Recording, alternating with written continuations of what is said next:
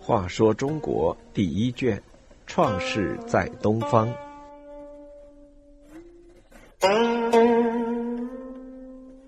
一百零七，征伐鬼方。琼方部落被歼灭之后，武丁就着手对北边另一个游牧部落土方采取军事行动。土方的人数虽没有琼方多，势力也不如琼方大，但它距离商王姬较近，因而骚扰和抢掠对商王朝的危害也不小。据卜辞记载，一次土方进入商王姬的东部地区，对两个邑进行了抢掠。不但抢走两个亿的财物，还掠夺了人口，一次就绑架十几个人，拉去当奴隶。这使武丁十分恼火，他决心像征伐穷方那样，把土方也解决掉。武丁征伐土方的时间没有征伐穷方那么长，战争的次数也不如征伐穷方那么多。他是采取集中优势兵力打歼灭战的办法。在较短的时间里就把土方攻灭了。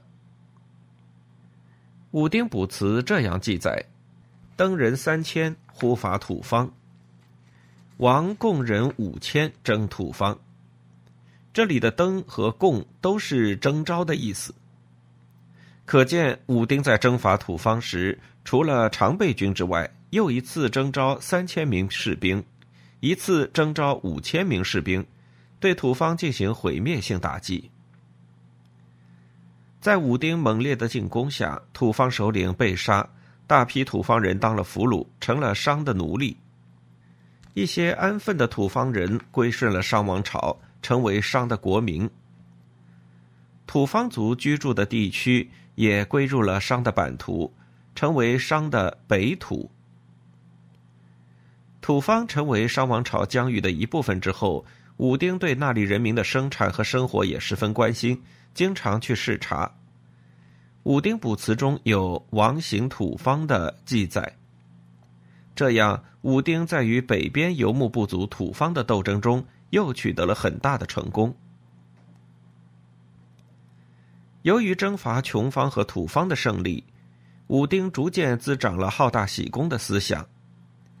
他想到西北边远处还有一个鬼方国，从来不向商王朝纳贡，还时常进行骚扰，何不派一支军队向北挺进，对鬼方来个突然袭击，使鬼方也成为商的属国，或是商朝疆域的一部分呢？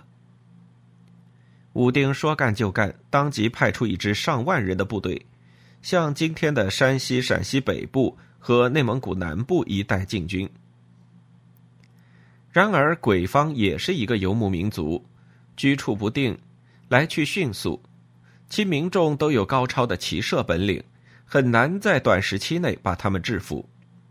武丁只得令部队暂时在京地扎营，以探查鬼方行动的规律。这是一场艰苦的战斗。商军由于地形不熟，不习惯西北多变的气候条件。反而常常受到鬼方突如其来的袭击，造成不小的损失。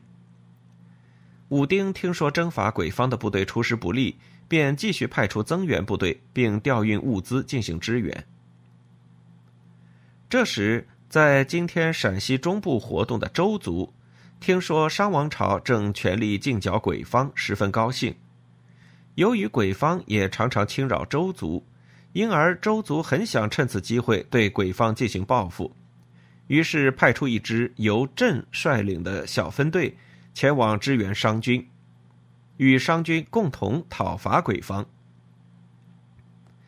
这支周族的小分队机动灵活，他们探查地形，诱惑敌人，常常配合商军把敌人引向死地，给予毁灭性的打击。商军经过了三年的苦战，在周族的支援配合下，终于使鬼方屈服投降。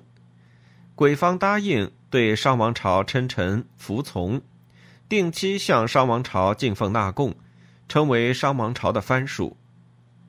在今山西西部和甘肃东部一带的氐族和羌族，听说鬼方被商王朝征服，都派使者前来朝贺。以镇为首的周族小分队，由于在征伐鬼方的战斗中立有大功，受到了武丁的嘉奖和赏赐。武丁晚年征伐鬼方，又取得了重大胜利，使商王朝的疆域进一步扩大。但是，由于连年征战，劳民伤财，因而也给商朝的经济带来不利的影响。